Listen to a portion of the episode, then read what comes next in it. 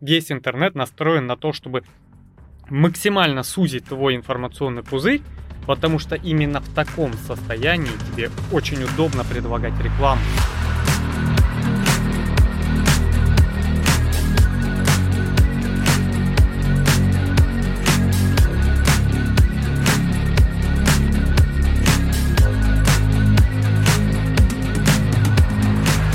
Доброго времени суток, друзья! Мы спустились с поверхности, с вами подкасты «Черный шум». Это я, Кавай Злостов, а напротив меня, как всегда, сидит Сергей Мирин. Здравствуйте. Доброго. Чего-то там, что у вас? Аппетита. Аппетита. Аппетит, кстати, да. Кстати, вы, когда смотрите или слушаете наш подкаст, очень милое дело при этом кушать. Так очень хорошо усваивается информация. Я вот так вот провожу время обычно за Ютубом. То есть это такой еды положил себе, включаешь YouTube, какую-нибудь передачу. Главное быстро найти. Ну, YouTube сейчас хорошо в алгоритмах разбирается. Пока Он... не остыло, ты должен найти. Я тоже, я не могу есть а в тишине. Вот, э, вот сразу, сразу к компу, сразу что-нибудь включить, пускай хоть что-то. Вот максимально длинное, да, там что-нибудь такое, ролик да. Гость там пришел в студию, да, там обсуждает какую-то тему. Ну или там что-то такое для саморазвития, интересные факты какие-нибудь. Ну да, какая-нибудь историческая или документалочка, вот что-то такое посмотреть. Ну, почему и взлетают сейчас на Ютубе, кстати, на случай вдруг, если вы ведете свой канал, ролики, которые длинные.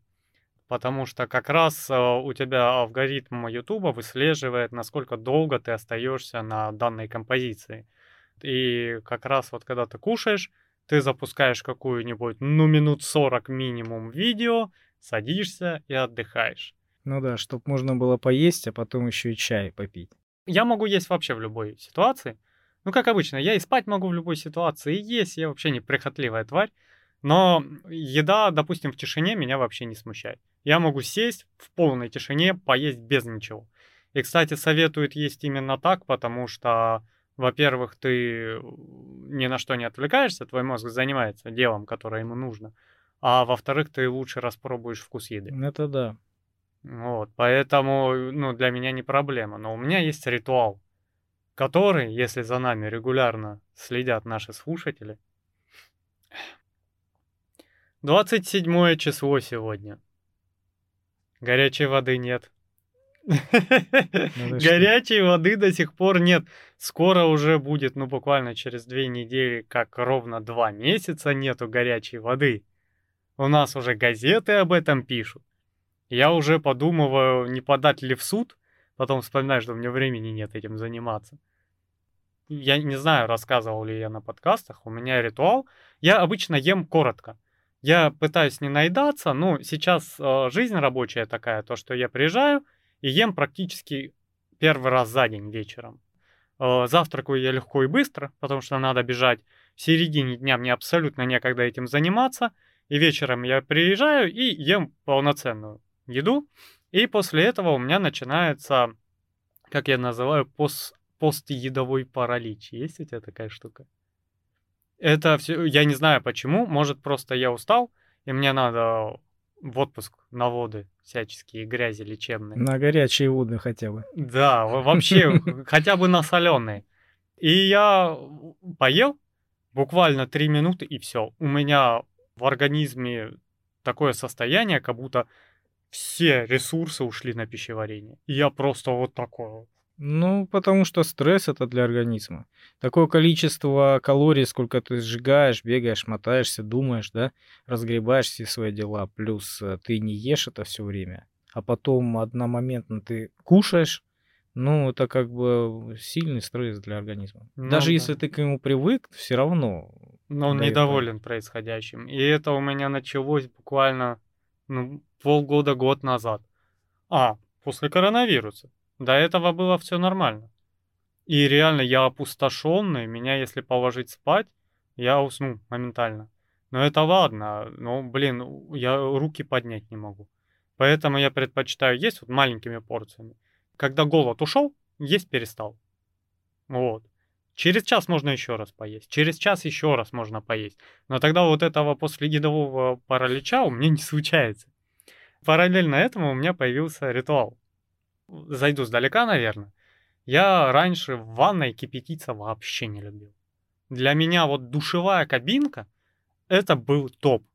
Потому что от ванны испытывал я дискомфорт, воду не настроишь под себя одна момента, потому что она набирается, да. И я в один момент, ну, такой, ванна, не. Вот я раз в год в нее залезу, снова разочаруюсь и опять в душ мыться. А то я переехал вот на текущую квартиру, получается, а там душа тупо нету. Во-первых, ванна не герметизирована по кругу, а во-вторых, даже пленки нету.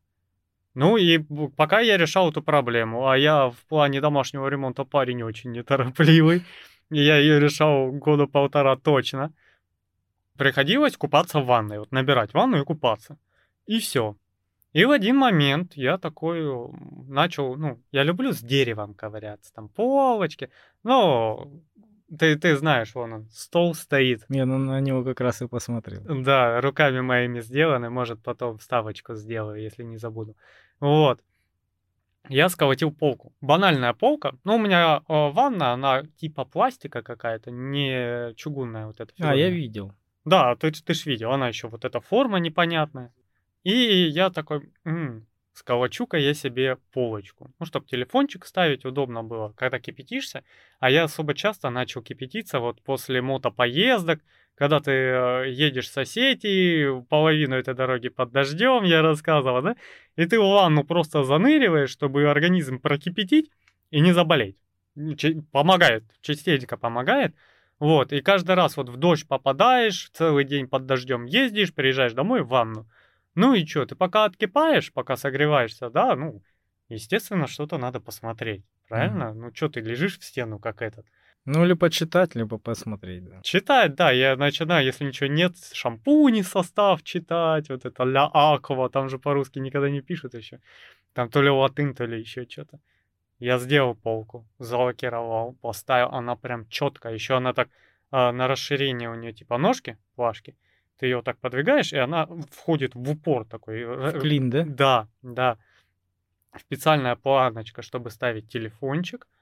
И, короче, через буквально полгода, год, это переросло в единственное место, где я могу съесть чуть ли не свой вес. Это вообще... У меня ритуал. Все из дома уходят когда. Но я обычно по другому режиму живу, нежели белые люди, да. Я больше работаю вечером, а больше свободного времени у меня утром обычно, если я проснулся утром.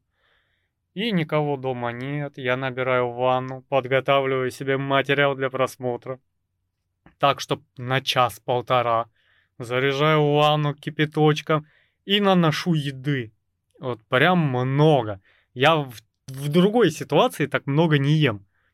Все подряд, соленья, варенье, там чай, две шоколадки, там четыре яйца с десятью колбасками. У меня такой стол с горой получается. И я включаю и начинаю мерно жрать. Это называется свин, да? Да, но я, я ем аккуратно. У меня даже в воду ничего не падает.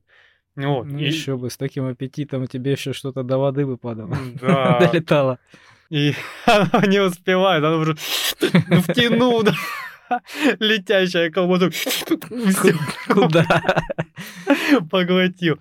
И реально, вот, во-первых, горячая вода отвлекает от чувства того, что у тебя вот здесь барабан, и ты двигаться не можешь. Тебе в целом и двигаться не надо, и горячая вода отвлекает от ты ощущения. Как эмбрион в матке, да, плаваешь? Да. Вот. И как раз вот время, когда э, остывает вот это все, успевает оно более-менее перевариться. То есть ты в состоянии «я нифига не двигаюсь», прокрастинирую, да, и как-то вот это получается совместить с большим употреблением пищи. И я вот два месяца это, этого не делал и похудел. Ну, я прям начал весить а, 48 и 4, 48 и 1. Вот, сейчас я пытаюсь поднять этот вес, я не знаю, что за чудеса надо проворачивать с моим организмом, потому что не работает вообще ничего. Не, ну как не работает, ничего, жрать надо. И я бегаю, я постоянно бегаю. Но если даже вот зрители, а, которые не слушают нас, а смотрят сейчас, Они видят, что у меня постоянно что-то делают руки.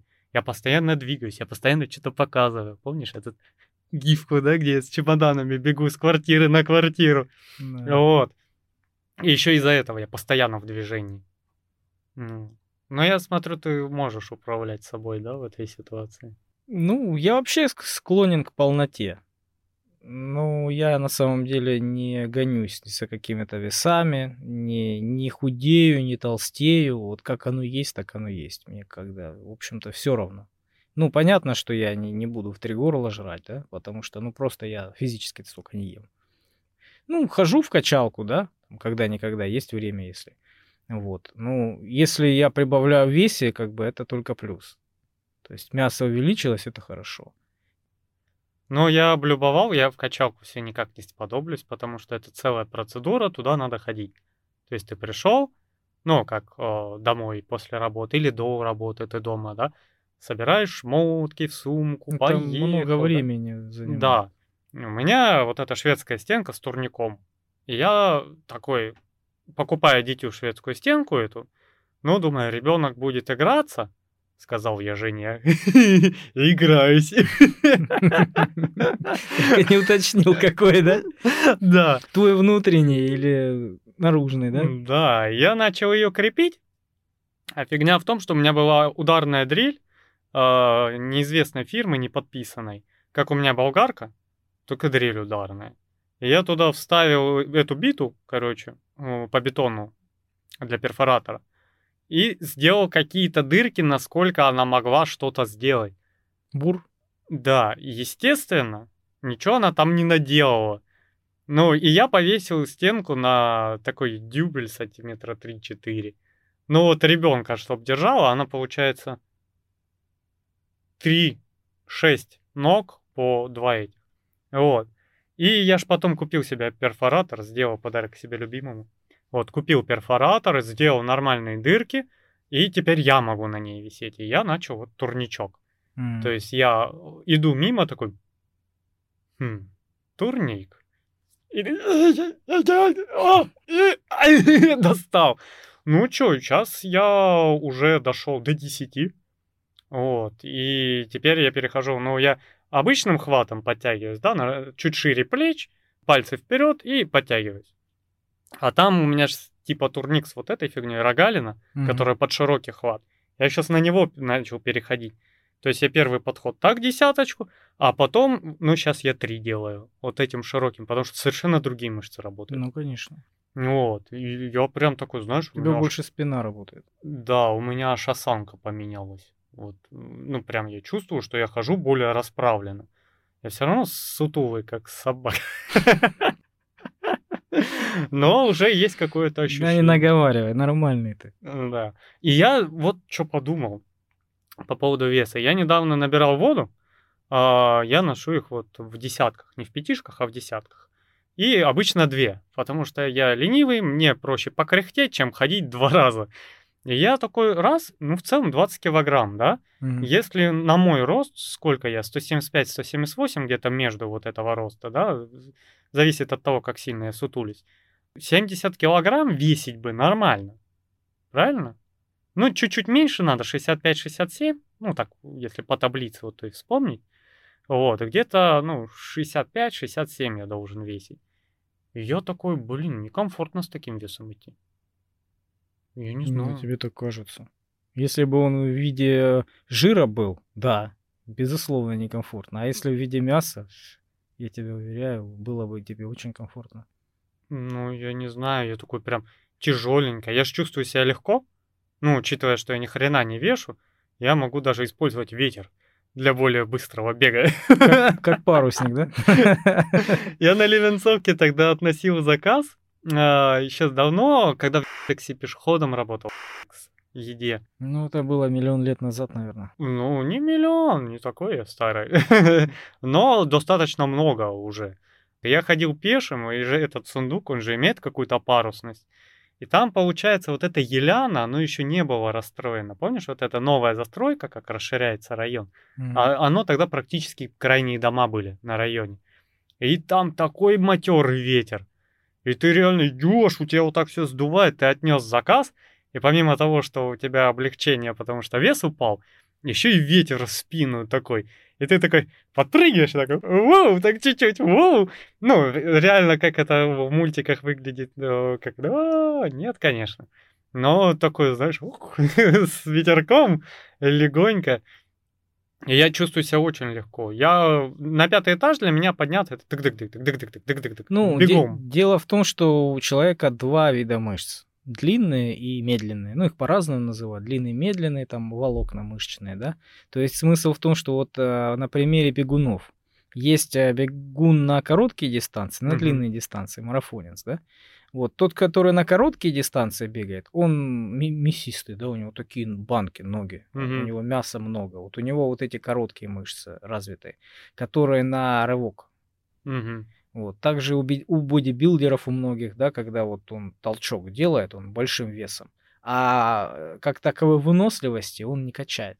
Вот. Поэтому как бы вот этот вот на короткие дистанции он может рвануть очень быстро, ну как бы долго он не пробежит.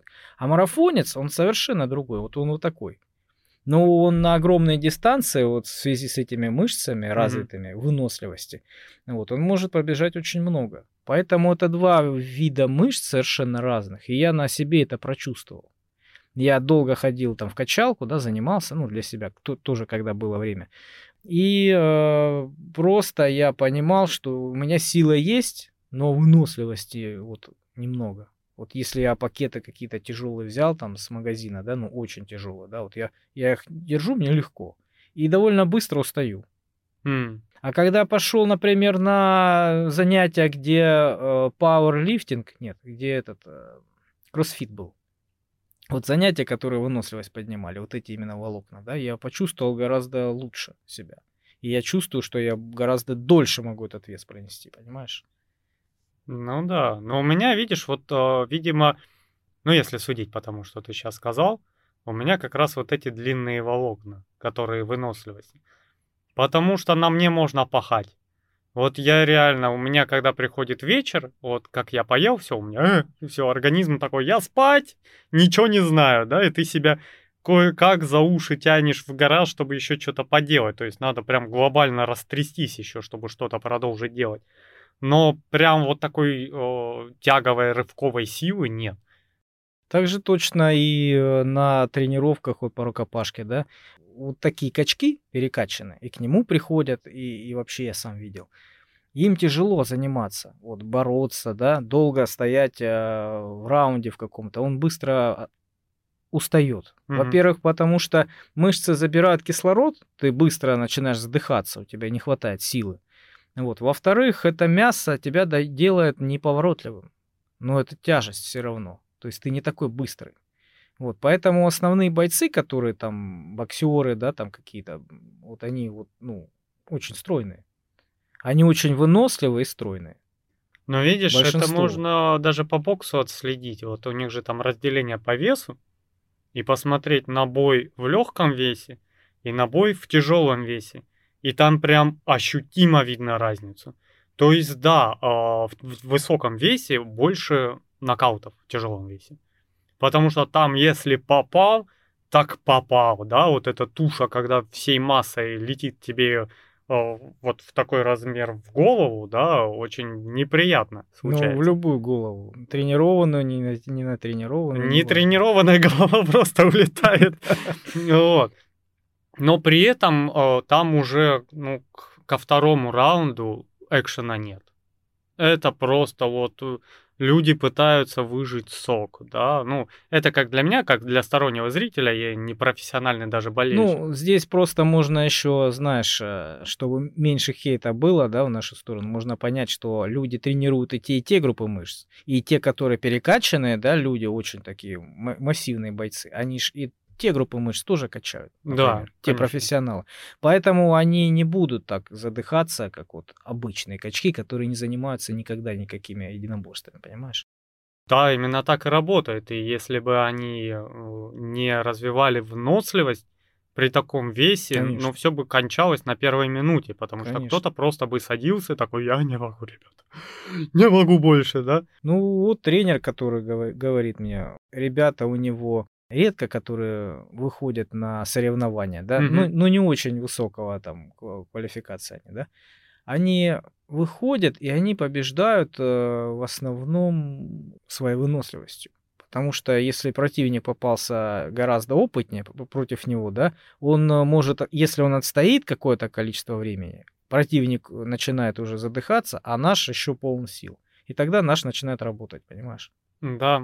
Ну, он реально изматывает. Ну, то есть это тактика, о которой, наверное, слышали все, измотать противника. Нет, это к тому, что речь идет о том, что у него такая стратегия у преподавателя этого, чтобы а, выносливость была у всех. Ну, То есть, если правильно. ты попадаешься против тебя попадает очень ну, опытный боец, хотя бы ты его задавишь выносливостью. Понимаешь, хотя бы какой-то козырь у тебя будет. Ну да. И вот бои в легком весе. Это вообще что-то особое. Они как кузнечики по рингу прыгают, особенно вот сейчас же новая э, мода на бои, вот эти смешанные единоборства идут, да? Вот там прям видно. Они и прыжки себе позволяют, и вертушки, и крутятся, и град ударов, и они постоянно в движении. Там третий раунд, они до сих пор грызутся. И вот на вот таком контрасте ты прям видишь, вот что происходит. Вот. Ну, я думаю, я бы на ринге не пошел. Туда мне там нечего делать. Не, ну... Хотя я могу очень долго убегать по кругу и этим измотать противника. Вот видишь. Он просто сдастся от попыток меня догнать. У Высоцкого такая песня была. Быстрые ноги люлей не боятся, да? Ну, там он про это и говорил. Мне поднял руку тренер, тренер, который я не бил. Точно так же он изматывал человека, изматывал, потом он рухнул, да и все. Ну да, ну видишь, у меня еще и конституция такая.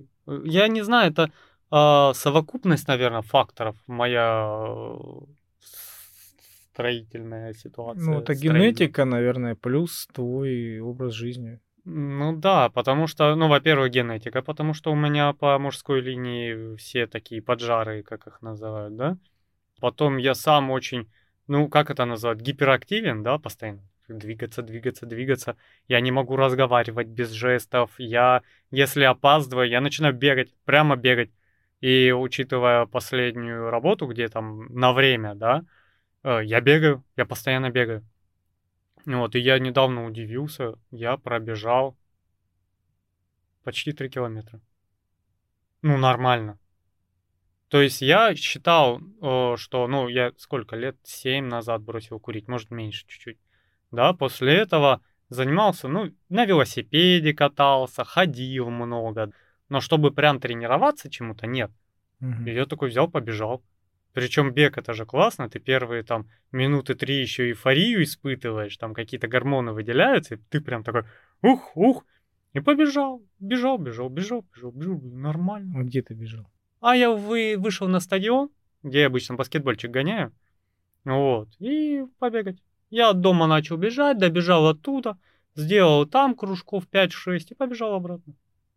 И я такой, в целом, не, я не скажу, что я такой, ох, как будто ничего и не было. Не, конечно, и дыхание под конец сбилось ну, и прочее. Бег но... на самом деле это очень полезная вещь, причем она полезная для всех возрастов и, наверное, чуть ли не всех физических состояний. Да, ну как говорят, движение это жизнь. Перестаешь двигаться, начинаешь умирать. Ну да, но мы просто миллионы лет э, бегали. Либо за дичью, либо от дичи. Ну, скорее всего, от дичи, еще и по веткам. То есть там еще и руками махать активно надо, помимо того, что ногами перебирать. Ну, ну до сих пор я видел передачу, какое-то африканское племя, оно э, долго-долго, короче, гонится за дичью. Они ранят, и бегут там чуть ли не несколько дней, пока эта дичь просто такая, ну я все. Загоняют, да. Жрите меня, пожалуйста, я да, больше да, так не да, могу. Да, я слышал такое. Причем каких-то животных, которые очень быстро бегают. Да, там то ли антилопа, то ли еще какая-то фигура. То ли пума, да?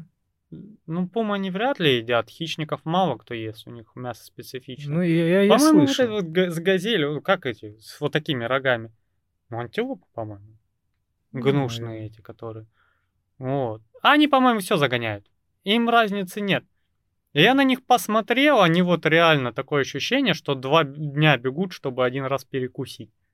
Вот они прям насквозь просвечиваются. И они такие тык-тык-тык трусцой и поперли. Ну а что, если у тебя прадед бегал, дед бегал, прапрадед и все остальные у тебя в линии, там, я не знаю сколько, миллионы лет бегали, как бы для тебя это все. Это все равно, что вот эти вот э, племена, которые ныряют очень глубоко и задерживают на очень долгое времени ну дыхание, ну, да. да? Они привыкшие, как бы из поколения в поколение этим занимаются. Ну, видишь, у тебя передается это уже как э, кусочек эволюции, да? Но помимо этого ты рождаешься в этом обществе, с самого детства да, находишься да, в этом обществе. Да, и тренируешься всю жизнь свою. Да, и мне кажется, если э, взять, ну вот темнокожие, у них же мышцы эластичнее, потому что они ближе к спорту, чем ленивый белый человек. Вот, по большей части. Ближе к э, тяжелой работе, скорее. Вот, ну, они реально развиваются. Если темнокожий начинает качаться, у него результаты пойдут намного быстрее. Я знаю. Вот э, если, допустим, темнокожего в это племя, который не был с этим племенем, с детства посадить, мне кажется, он, ну, какой-то там зрелости будет плюс-минус так же нырять, плюс-минус так же бегать, и вполне э, не отличаться от остальных. Но если, допустим, белого посадить туда, человека, он, скорее всего, будет лучше всех остальных белых этим заниматься, но не догонять чуть-чуть. Ну, просто у нас генетика разная совсем, конечно. Да. Это вот... Темнокожему гораздо проще накачаться. Да, у них мышцы эластичные. Они обалденные бегуны. Они поэтому и футбол играют лучше, да, они, э, ну, а, их природа этим наделила. Мы давным-давно укочевали ближе к северу, и чем дальше к северу, тем у нас э, больше там э, светлее кожа, светлее глаза, да, и прочее. У нас выносливость к холоду, допустим. Потому что взять тех же студентов, которые у нас ходят, темных, и на них прям жалко смотреть. Это афро-россияне в тулупе, и ты он просто вот так идет, и ты такой парень, ну это Ростов. Это не Екатеринбург даже. Всего лишь июль, да? Да. Вот, но они же там учатся, да, то есть ближе к северу у нас. Слушай, ну этих показывали как соревнования финнов, по-моему. Mm-hmm. Они приезжали там какое-то всемирное соревнование там по переносу тяжести, что-то такое холодрыга стоит, люди в шубах вот так дубеют, а эти в майках, в шортах, им пофигу, а что, говорит, вам что, холодно, что ли? Ну да. Нормальная погода. А там пока у тебя для, до этих э, рецепторов мороза дойдет через вот это километр через, мяса. Нет, через вот это поколение эволюции, да? Да, да, да. Она там и увязнет. Ну вот у меня э, товарищ, он получается, ну я так понимаю, потомок северных людей, так назовем их, да? Вот. И он в футболке ходит зимой. Но для него не проблема. Я, допустим, я южанин. Я тоже, я, я мерзляк. Да, я, ты чё, у меня вот жара мне норм, не пойдет. Вот, а холод, особенно если, не дай бог, замерзли ноги, все, хана. Я готов на все, что угодно, лишь бы э, уйти от этой температуры в куда потеплее. Мне вот. тоже, мне солнце нужно. Вот прям нужно. Да. Честно говоря, наверное, даже психологически почему-то. Вот я всегда удивлялся, как люди живут э, в, вот в Питере, да, и ой, в этом, ой, ой. В, в Лондоне, да. Кошмар, как они там живут, ужасно. Ну, поэтому они очень много пишут стихи лирические. Да, вот я да? как-то задумался об этом один раз, да, потому что там либо пить, действительно, либо вот что-то такое, уходи, уходить в книги. Поэтому там очень э, начитанные люди, культурные. Ну, от книг, от э, чтения у тебя и культура появляется, да? Ну да. Культур-мультур. Культур-мультур, да. И... Да, поэтому как бы, ну... И поребрик. Поребрик и шаверма, естественно. Пореб... Поребрик, шаверма и культур-мультур. Да-да-да. Три фактора, если ты питерец. Да. Поэтому там много на самом деле, вот я смотрел, а, этих руководителей государственных. Ну, может быть, это по другой причине. неизвестно. Но в любом случае оттуда очень много деятелей разных искусств, там каких-то директоров компаний огромных, да. Ну, блин, ну много оттуда людей очень умных. Потому что, блин, ну я не знаю, ну как? Потому ну... что там на улице делать нехрен, да. да, и ты постоянно должен чем-то заниматься в узком помещении. Да, да, да. Либо ну... развиваться, либо деградировать. Ну Два да, варианта. да. Ну а как? А тех, кто деградировал, а их никто не видит и не слышит, да? Видят только те, кто что-то делал.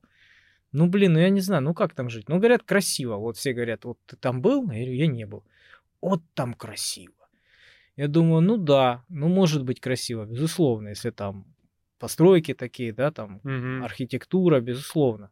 Но, блин, ну такая погода, сырость, слякоть, дожди постоянные, пасмурные, ну я не знаю, я, я бы не смог. Я не перевариваю. Я бы хотел побывать в Лондоне разочек, да, ну посмотреть вообще. Туманы, я, честно говоря, я люблю туманы. Туман это прикольно. Прикольно. Вот, но это, наверное, потому что у нас нечастое явление, да, поэтому нам это да, прикольно. Да.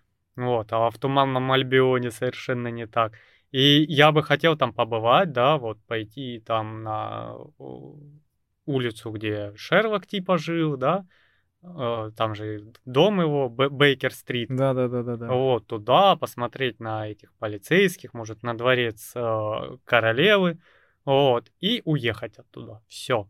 Точно так же с Питером, только меня в Питере, вот знаешь, ну, не влечет. Не знаю, я не хочу. Но... У меня сестра туда уехала, и не хочет обратно. Она а людям некоторым нравится. Закоктилась там. Ну, потому что люди разные люди. Вот. И мне, допустим, влага и сырость вообще Ну, ты знаешь, нравится. Коль, ты знаешь, э, вот некоторые говорят, э, вот типа место силы, да, вот что-то такие вот, э, вот такие вот пространственные вещи. Ну, может быть, действительно, я не исключаю, что ты приедешь и что-то прочувствуешь, да, вот чем-то вот третьим глазом каким-то своим. И ты подумаешь, да, здесь классно. Я чуть не, не пошутил про глаза. Ну да ладно. Я понял, не тем глазом. Ну, не знаю. Ну, понимаешь... Издалека, пока ты там не, не, не побывал, не прочувствовал ничего, ну... Ты не поймешь. Не поймешь, и как-то и это самое, не хочется. Просто смотри, какая ситуация, если расширить вот то, что ты сказал, место силы, да? Мне кажется, у каждого человека определенная точка на карте, где он будет чувствовать себя обалденно комфортно. И это, скорее всего, будет не из-за экономической ситуации, а из-за окружения, архитектуры, температуры, влажности и прочего. То есть я, допустим, не знаю, какая мне бы страна для этого подошла, но, скорее всего, та, где зима очень маленькая, короткая и несущественная. Вот. Но при этом не субтропики, потому что там, ну, дико важно.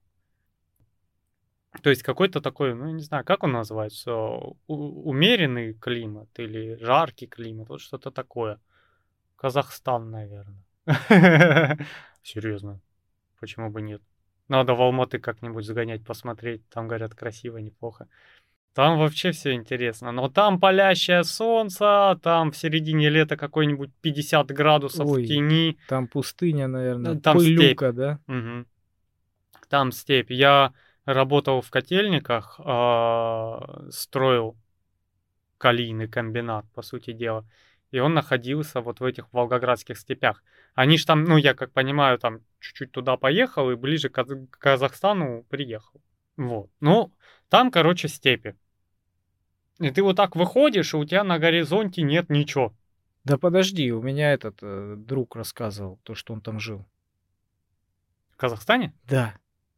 И как оно? В степи, как ты говоришь. У них там жарюка была несусветная мало зелени.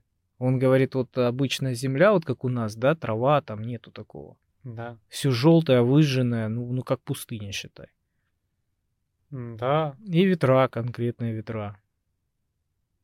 Слушай, блин, не знаю. Ну, я не степной. Я, наверное, какой-нибудь луговой зверь. ну, чтобы там травку пощипать. Я тоже, мне бы такое, знаешь, идеально было, если температура вот э, не сильно жаркая и не сильно холодная, чтобы зимой не было холодно и чтобы комаров не было. Но комаров не было, конечно, это в одном только месте, это Исландия, по-моему. Знаешь Их почему? просто всех съели. Знаешь, почему нет комаров? А, ну почему? Это интересный факт. А, все говорят, ну холодно, наверное, поэтому вымерзли.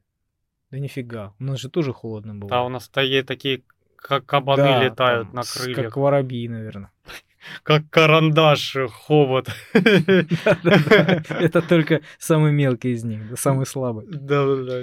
Смы- Смысл, знаешь, в чем? В их циклах что ли? размножения, да. Там смысл в том, что а, температура там резко довольно поднимается, какое-то время держится и опускается. И опять какое-то время держится. То есть она скачет, эта температура. И их циклы очень быстро сбиваются. И они вы- вымирают, они там не живут. Потому что вот, например, было холодно, да, раз потеплело. Ну, он думает, лето наступило. Начинает вылупляться личинка, появляется комар, потом бах, холодно, и они все вымерзли. И Ну да. наоборот, понимаешь? То есть они в таких э, температурах резко скачущих не могут существовать. Они не подстраиваются. под- Слушай, ну меня, наверное, судя по всему, я так подумал, тянет ближе к дому в предгорье Кавказа. Вот что-то я подумал, там не так много мерзких, отвратительных насекомых, а там довольно красиво, свежий воздух, да, и такой, ну, в целом, да, домой хочется съездить. Ну, Вот. мне тоже не нравятся вот эти всякие э, гады ядовитые, где ты не туда наступил, не туда посмотрел, не туда повернул, там у тебя какая-нибудь анаконда, здесь у тебя скорпион, тут у тебя крокодил.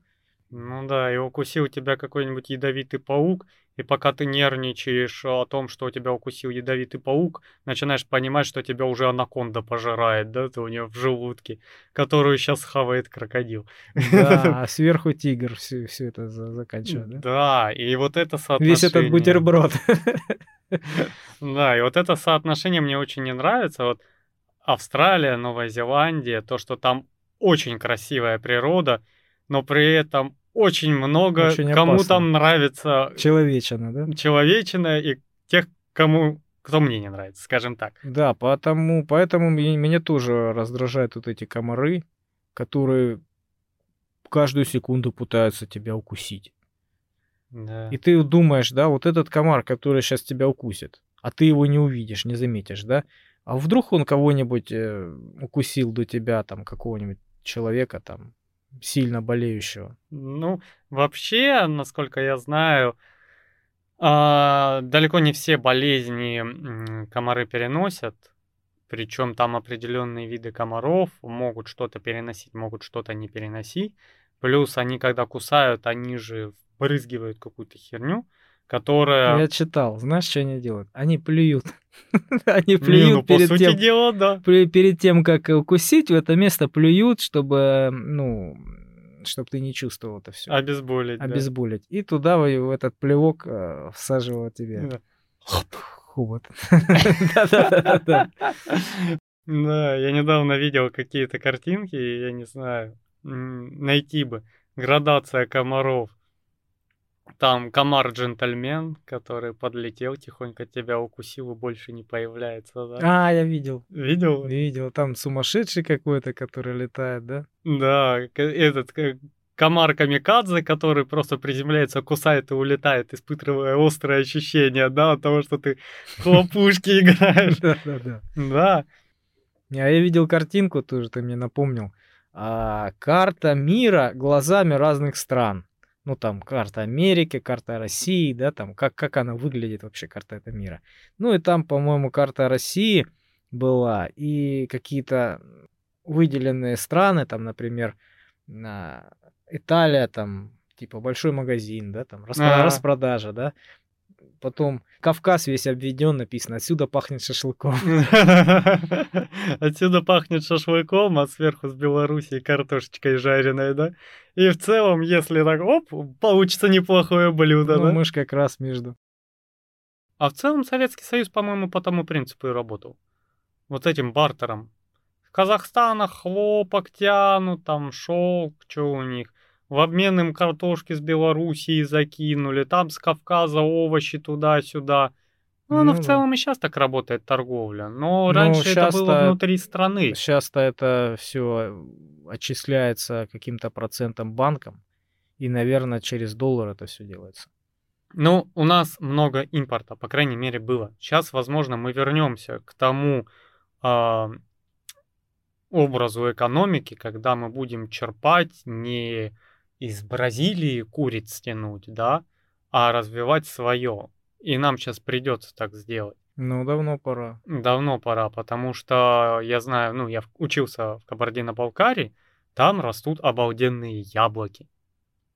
И вот из-за того, что, ну вот, когда Советский Союз о, исчез, да, спрос, ну, плюс вот это, э, импорт пошел и прочее, спрос на яблоки резко упал. Если у тебя падает спрос, у тебя э, падает экономическая составляющая, да, то есть достаточный ресурс для продолжения развития того же сада. Правильно? И у тебя это чахнет. Сколько у нас колхозов стоят пустые, разбомбленные, сколько э, сельскохозяйственных предприятий закрылось, обанкротилось, да, потому что дешевле, вот я а, работал на одной организации по производству мясных и рыбных изделий, и я работал именно с их учетной программой, то есть настраивал им их учетную программу.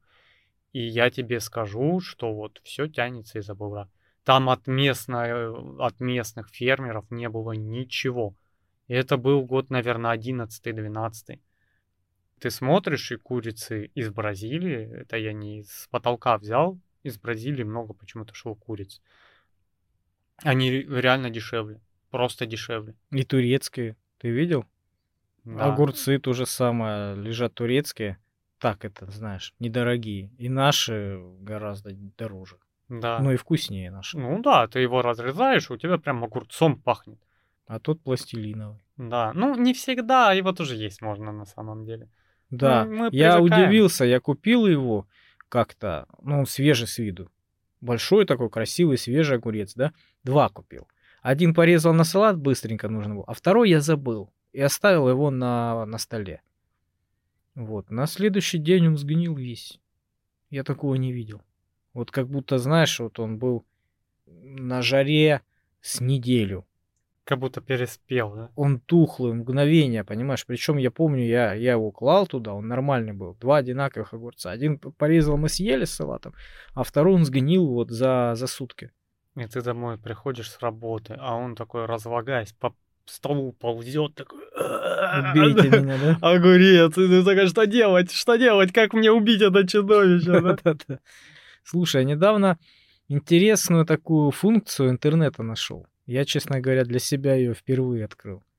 Я такой себе пользователь интернета, знаешь, ну, посредственный. Ну, когда-никогда я что-то, какую-то информацию ищу совершенно случайно обнаружил такую штуку. Вот э, мне нужно было узнать, э, можно ли сварить раков в, в ведре оцинкованном. Mm-hmm. Вот. Ну, я думал, как бы их варят в ведрах, да? Ну, когда нормальное количество. Ну, эмалированных. Я ж не знал. Ну вот, задался вопросом. И для чего я задался вопросом? Ну, потому что я переживал, вдруг это вредно. И мое опасение, естественно, подтвердилось. Моментально. Моментально, да? с первой же фразы, введенной в интернет. Причем я заметил, Ответ что... такой, да вы умрете, что вы Да, да, да, что-то такое. Причем я заметил, что бы я ни написал, какое бы опасение, я его найду там. Смотри, задал вопрос, вредно ли а, варить раков э, в оцинкованном ведре? И надо мне сразу писать. Полезно ли? Да, надо было это писать, действительно. И написано, э, первое предложено, готовить еду в цинкованной посуде.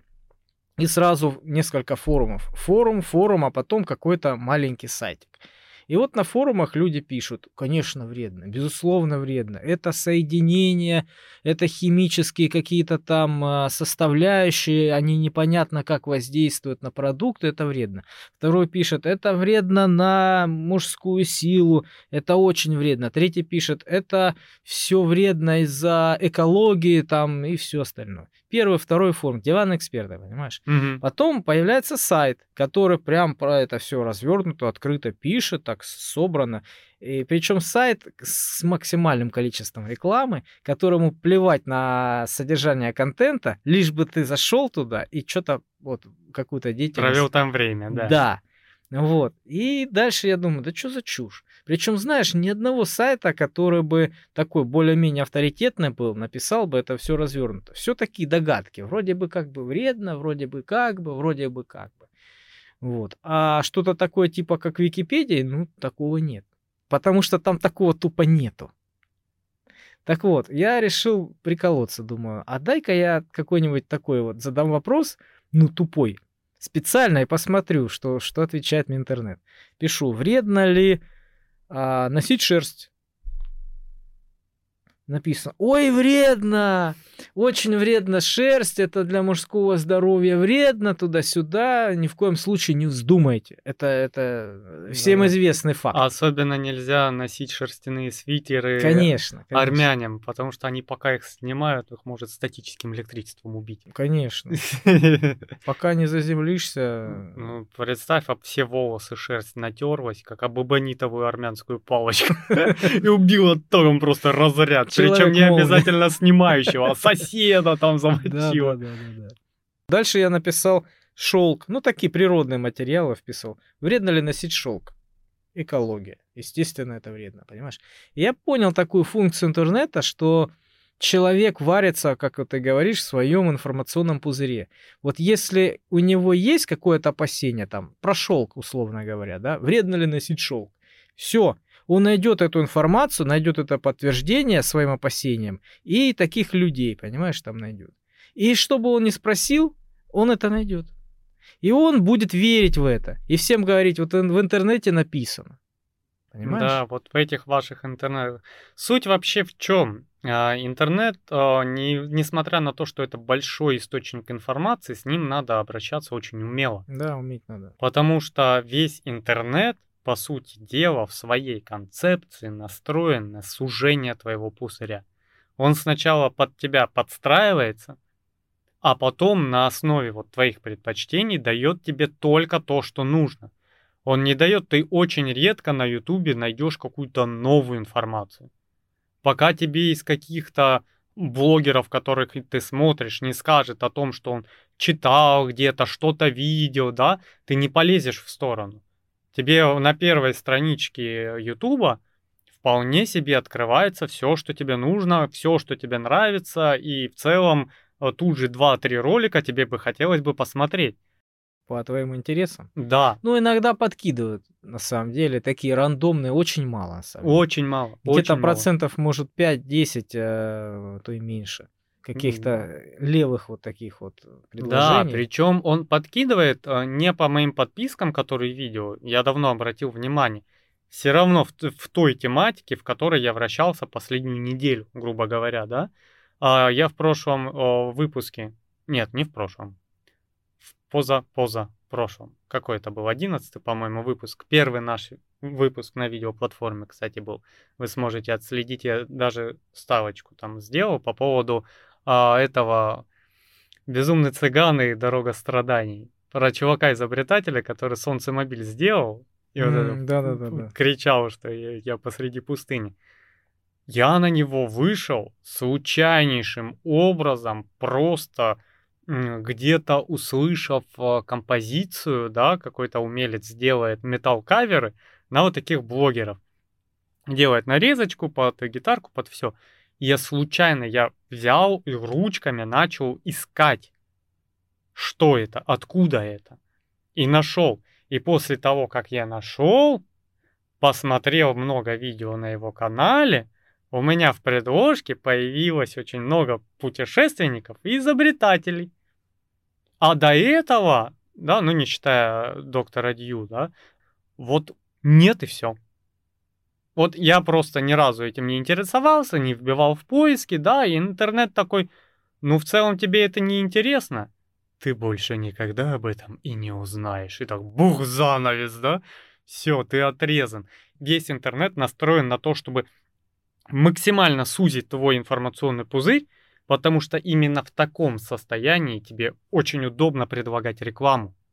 Потому что когда тебя интернет максимально сузил и прощупал, он будет тебе выдавать самую интересную рекламу. Э, да, да, мы все там лазили по пиратским сайтам, где можно посмотреть сериальчик бесплатно, да, и там вот это «У вас будет стояк 5 месяцев», да, и ты такой сидишь, Пять месяцев? Да если у тебя больше 10 часов стоят, тебе к врачу надо идти, там что-то не так. Ну да, там застой крови, такие были случаи. Застой Конечно. крови, и все, ты можешь умереть от этого. Да, ребята, если, ну, на всякий случай медицинская вставка, если эрекция долго не, не спадает, это не к добру. И надо прям к врачу ехать сразу.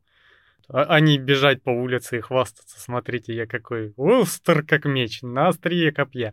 Вот эта реклама напихана, казино, всего лишь простое средство, которое есть у каждого дома, один стакан и многоточие, да, все узнали эту рекламку, да? Вот меня раздражают они. Да. Все электрики мира скрывали об этой простой функции, которую мы сейчас напишем. Да-да-да. Вот. А и... Эльжир боится одного средства, там одна чайная ложка соды и и, и все, сода. И, заходи и по сути дела, да, я не знаю, каким чудом я ни разу не перешел по такой рекламе. Потому что очень интриговало, да? Очень интрига, да. Оно вот вызывает такое, ну, я знаю, что там будет не то, что там вообще написано. И у меня батя не один раз зашел, потому что там было что-то вот типа того, всего лишь одна ложка того, что есть у каждого дома и э, в дома, и вы сможете бросить курить э, в момент. И он перешел. Я ему потом компьютер от порнухи вычищал. Вот это, знаешь, баннер выкладывается с голыми телами, с орущим. Ты просто запускаешь компьютер, он... «Э, э, э». Слава богу, у меня такой фигни не было, я слышал. Да, но я, я слышал, у меня друг вляпался в эту штуку, она, причем она не убиралась никак. Да, и, и она просит денежки. И он заплатил деньги, и она убралась. Но я тогда с ней боролся, причем это было, ну, очень жуткая вещь, потому что ты м- восстанавливаешь переустанавливаешь Windows, и потом начинаешь искать вирус. А вирус, когда активируется, да, он делает бэкапы себе в разных местах и ждет определенных э, типов команд от системы, которые распаковывают этот бэкап и выпускают вирус заново плодиться. И тебе надо зайти в безопасном режиме и вообще максимально ничего не делая начать ловить вирус ручками ну, это жутко. Ну, конечно, спасает, на самом деле, ты переустанавливаешь BIOS, тут же полностью форматируешь жесткие диски, накатываешь Windows, и ты новенький, как свежевыжатый, ой, свежевыжатый, Лимон. новорожденный младенец. Минутка черного юмора, да, свежевыжатые младенцы. Кто включил на этом моменте подкаст, такой, так, я не на оккультизм приходил вообще-то. Ну, то есть вот эта реклама навалом. Благодаря папане я узнал, что там вообще за этой чертой происходит. Слава богу, я по ним не лазил. Я видел один раз, отец у меня залез. Вот он залез, он такой очень-очень плохой. Все мы используем батяня для экспериментов, да, в интернете? Да, да, я ни разу не лазил. И я что-то мимо иду, он сидит прям за компьютером, прям вообще вот весь там. Обычно он так не сидит. Я говорю, что такое? А правда, что, ну, называет имя известного шоумена нашего этого актера, юмориста, ну, не буду говорить. Mm-hmm. А правда, что такой-то, такой-то умер? Я говорю, чё, с чего ты взял? Ну вот, смотри. Я поворачиваю голову, смотрю, у него миллион вкладок открыто. Он какую-то вот такую э, интригующую нажал, а его прислало на другую. Он нажал на другую, на третью, и у него миллион вкладок. И там еще пять реклама, реклама, реклама, реклама, все там какие-то эти самые происходят процессы, и он где-то там это читает, что там что-то там умерло. Да-да, а представь, а, он бы разговаривал как реклама. А ты знал, что всего лишь чашка э, воды с разбавленной ложкой соли и встает и уходит из комнаты. Да, да, да, да. Как будто я побегу, и мне будет интересно, да? Бать, стой, что там с содой? Нет, я тебе не скажу, пока ты не купишь вот этот увеличитель члена. Да-да-да, который мне нужно кому-нибудь спихнуть, да? Он не работает. Да, но в остальном вот помимо такой рекламы, которую тебе запихивают на сайтах, где ты занимаешься, по сути дела, пиратством, Легальный интернет, нормальный интернет пытается твой информационный пузырь сжать, и ты в один момент замечаешь, что у тебя реклама становится там, э, смартфоны, там, какие-то вот штуки, о которых, ну, в целом ты можешь задуматься, какая-то зимняя резина тебе там, ну, супер новая, что-то какие-то гаджеты для машины. У меня в одно время пошли 100 миллионов ссылок на рекламу мотошлемов, мотомагазинов, каких-то аксессуаров. Я такой, неужели реклама нужная подоспела? Вау, я дожил до этого система сжала мой пузырь и начала подкидывать вот прям то, что ну, с большой вероятностью вызовет интерес. Да, да, да. Я заметил последнее время, э, если я ввожу в YouTube вопрос по поводу моей машины, ну, что-то сломалось, да, и какой-то вопрос в YouTube, Google мне внизу кидает э, в рекламе на на авто а, фотки продажи моей машины. То есть, как я в Ютубе вопрос задал по своей машине, сразу у меня висят они. Понимаешь? Да. И поэтому, ну вот, э, людям надо стремиться вырваться, расширять свой информационный пузырь. Вырваться ты вряд ли сможешь.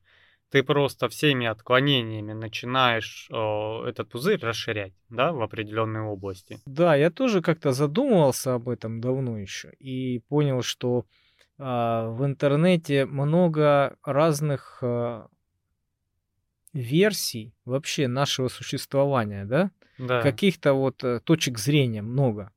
И у людей, соответственно, тоже их много. И когда человек заинтересованный однобоко в какой-то своей э, парадигме, он находит информацию, которая ему нужна, которая подтверждает его идею, он будет там вариться, он будет понимать, что это действительно работает. Да, Земля плоская, да, я так и знал. И начинаются там эксперты, понимаешь? Мне я один раз э, искал ролик, вот прям целенаправленно искал, почему Земля плоская. Потому что это плоскоземелье в один момент стало очень популярным, и я такой, так, мы что, на несколько веков назад откатились, что ли? Что происходит, да? У нас а, работает физика, летают спутники, мы уже а, на Марс отправляем там эти, да, и я как любитель астрономии, большой любитель астрономии, очень много знаю о космосе. Думаю, ну мне сейчас скажут, обалдеть вы, Калай, э, фантазер. Вот кто-то там сидел очень умный, нафантазировал про черные дыры, кластеры, материи, световые лучи и прочее. Ну, то есть вот эти ребята, которые тысячелетиями поднимали физику с колен, да, тот же Ньютон и яблоко. И горели на костре для того, чтобы ты тут думал всякую чушь, да? Да, да, понимаешь, Ватикан, даже Ватикан, буквально, ну, недавно, на самом деле, в 80-х, по-моему, признал на официальном уровне, что Земля, да, круглая. Окей, задолбали писать мне в личку, сказал Папа Римский. вот, и пошло обратно.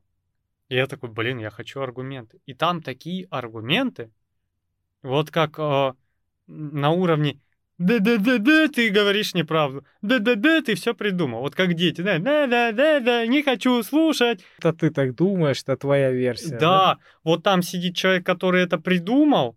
Он это сделал, чтобы держать тебя под колпаком, а ты в это веришь. Ну, ты понятно. такой. Земля плоская. Правда, земля плоская. И ты такой и вспоминаешь физику за все годы, да? Я по ней еще ЕГЭ сдавал. И такой, скажи мне, родной, как радиоволны распространяются по планете? И почему они распространяются? Я не знаю. Они распространяются в атмосфере, потому что она круглая. И потому что там, ну, есть законы, я сейчас не буду в научную полемику уходить. Из-за того, что Земля круглая, у нас там волны распространяются определенным образом. На плоской Земле такого бы не было. А потом ты берешь и делаешь вообще любую ситуацию. У тебя любая материя, абсолютно любая, при достаточных условиях превращается в самое простое, что может быть. Ну, то есть идет по пути наименьшего сопротивления. Поэтому ты, когда, допустим, в невесомости каплю воды, вот как космонавты показывают, каплю воды капаешь, она превращается в шар. Все стремится к этой форме. Она самая простая. Ну, начиная с атомов, да, электронов, которые, по сути дела, как шарики. Да, если уйти там в какие-то очень мелкие частицы, они больше похожи на облачка, грубо говоря. Это самые там нано-нано-нано-нано, как они их называют? Нейтрино. Квантовые частицы, вот. Квантовые. То есть там они вот как облачко сформированное, то есть там понятие пространства и времени практически невозможно отследить на этом уровне, потому что э, вот это вот частицы носятся с такой бешеной скоростью, что они и везде, и нигде. Вот, вот на таком уровне я объясню. Ребят, если интересно и почитать вот прям откровенно, как это звучит по-научному, может даже простым языком, смотрите, у нас есть очень шикарные научпоп каналы, у нас есть труды ученых и прочих, которые над этим работают, они вам там скажут все точно. Я говорю примерно то, что я запомнил со своей колокольни. Вот. И у тебя любая форма стремится к форме шара. Вода в космосе стремится к шару, да? Вода в полете принимает самую обтекаемую форму, а самая обтекаемая форма это капля. То есть, э, ну, вот, вот так вот вышло, да? Понимаешь? И она в форме капли, потому что она движется. Как только она становится, она становится шаром обратно. У нас планеты в форме шара из-за этого. У нас, если ты посмотришь, э, допустим, молекула, да, вот у тебя атом, и вокруг него там протон, нейтрон крутятся. И возьмешь Солнечную систему, и ты увидишь то же самое. Да. Ты возьмешь галактику и увидишь практически то же самое. Да ты просто сядь, открой интернет, и посмотри, как летают самолеты. Вот э, с одного континента на другой, как они перелетают, да, и посмотри, сколько времени это занимает. Если она плоская, Земля, как же они перелетают через Да, через очень край? интересное Через- С наблюдение. одного края на другой край, как они перелетают? Очень интересное наблюдение. Еще ж, если ты вот возьмешь карту и поставишь точку, допустим, Москва, С- э, Стамбул, нет, наверное, не Стамбул, давай Чили. И посмотришь, как летит самолет, он будет лететь вот так по дуге. А если ты возьмешь по прямой, то самолет лететь будет дольше из-за кривизны Земли. То есть там идет определенная система. Но любой защитник плоскоземельной теории скажет тебе, что это специально самолеты, чтобы дольше летели, чтобы билет стоил дороже, чтобы больше тратилось топлива, чтобы поддерживать нефтяные компании. Хорошо, хорошо, подожди. Ну вот она развернутая Земля, да? Есть ее край, который никто никогда не видел почему-то. Да. Есть другой край, да? Фотки вот- с космоса есть, а фотки края Земли нет. Да. И хорошо, допустим, Очень вот хорошо на, скрывает правительство. на самой левой полосе, э, на самой левой границе у тебя один город, а на самой правой другой. Какое количество времени тебе нужно от этого города до, до этого города долететь? Но если они по краям, Да. там пешком-то идти можно минут за пять. Не, ну если это города, то да, за денечек. Нет, но по их логике плоской Земли, если они максимально на далеком расстоянии, почему самолет не летит хрен знает сколько через весь континент, через всю планету? Ну, то есть там на автобусе люди ездят. Да. Где логика? Как они тут телепортируются с одной точки на другую точку? Да, я один раз видел а, тоже один вброс. Ну, вообще, на самом деле, если вот а, нам показывают карту, да, вот эти два полушария, и ты такой, вот Америка, вот Евразия, да, и по сути дела между ними там очень много воды, если так посмотреть. А потом такой, стой, а если я вот так эти полушария сделаю? Там Аляска, вон она, ее почти видно. Ты вот так выходишь на край континента, ну и, грубо говоря, вон оно, там, да? Ты, конечно, не видишь это, этот Лос-Анджелес на том берегу огни, но все равно. Я увидел вброс, мне начал интернет потом по этому поводу, это то, что все думают, что вот между континентами до хрена, а на самом деле так, и показывают вот так два, э, два типа острова, ну вот края острова, буквально там километрах о, 30-40 друг от друга. И я ж полез гуглить, ну что, реально так? Ну, оказалось, нет, конечно. Интернет начал мне на, на вот этих теориях заговора, конечно, выстраивать поиск, но он быстро понял, что на меня это не работает. Ну да, да, я видел еще такую ис- историю интересную о том, что когда только появились э, первые фотки НЛО и Йети, да, они были ужасно размазанными, там, ну, все очень-очень непонятно. Какие-то точки, какие-то сигарообразные объекты, да. Да. То есть вот это. Как, как у нас появились кинематографические камеры у каждого в кармане, да, ни одной фотки. А если есть где-то что-то промелькануло, да, то очень такого же ужасного качества, настолько ужасного, что разобрать невозможно. Слушай, я люблю эти разоблачения смотреть. Там реально чувак, а он убегал, он всерьез с испуганными глазами на камеру. Я убегал от огней светящихся, тудым-сюдым. Там жители тоже, о, мы видели, мы там в лесу где-то были, эти огни. Это какая-то вот Южная Америка. Там еще другие, там пол села рассказывает, что какие-то огни летают, преследуют людей, короче. Знаешь, что оказалось? Во-первых, в этот период, это важный фактор, был постоянный ветер в одну сторону. А во-вторых, там проходила операция по выслеживанию путей передачи наркотиков. И постоянно летали вертолеты. И когда ты видишь просто вертолет, все норм. Но когда у тебя вертолет слева над тобой, а ветер дует справа налево, ты можешь звук вертолета не слышать. И все. Ну, тупо вертолет искал э, барыг, которые торгуют наркотиками, перевозят наркотики. И этот чувак, а он типа э, что-то вроде то ли таксиста, то ли еще что-то. У него как рикша, это мотоцикл сзади большой кузов. И он просто убегал от вертолета, который такой, это что, это на на наркобарон убегает, перевозит, это как это, картель, картель, а тот в испуге, страхе мчался из последних сил, думая, что это НЛО. А ветер дул ему навстречу, вертолета он не слышал. И ты вот, вот нагнетают, нагнетают, нагнетают, нагнетают, и потом просто разоблачение, ну, вот такое. И ты такой, Блин, ну я думал, там хотя бы будет тайна. Там была очень интересная ситуация. Я как-нибудь ее расскажу отдельно, потому что мы поговорим, поговорим о теориях заговора обстоятельно в подкастах.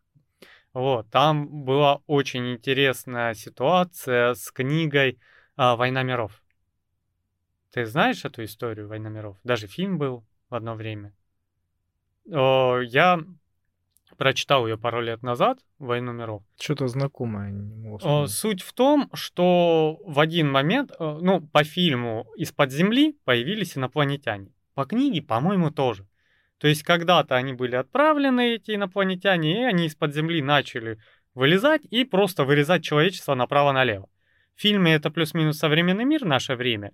В книге это Лондон где-то, ну не Лондон, Англия, где-то ну, начало 19 века, начало 20 века. Вот, правильно, 1900 какой-то год.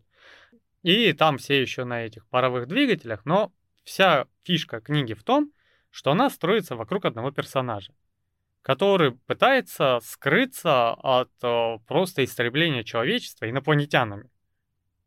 И он то по подвалам прячется, то по лесам бегает, ему вечно страшно, он весь на измене сидит, ему капитально страшно, и книга кончается очень неожиданно, когда он выходит, а все инопланетяне мертвы. А оказалось все банально просто, что инопланетяне не приспособлены к нашей атмосфере. У них нет, а у нас-то со временем к бактериям вырабатывается к большинству симбиоз, да, как у нас в пищеварительной системе, там бактерии занимаются пищеварением.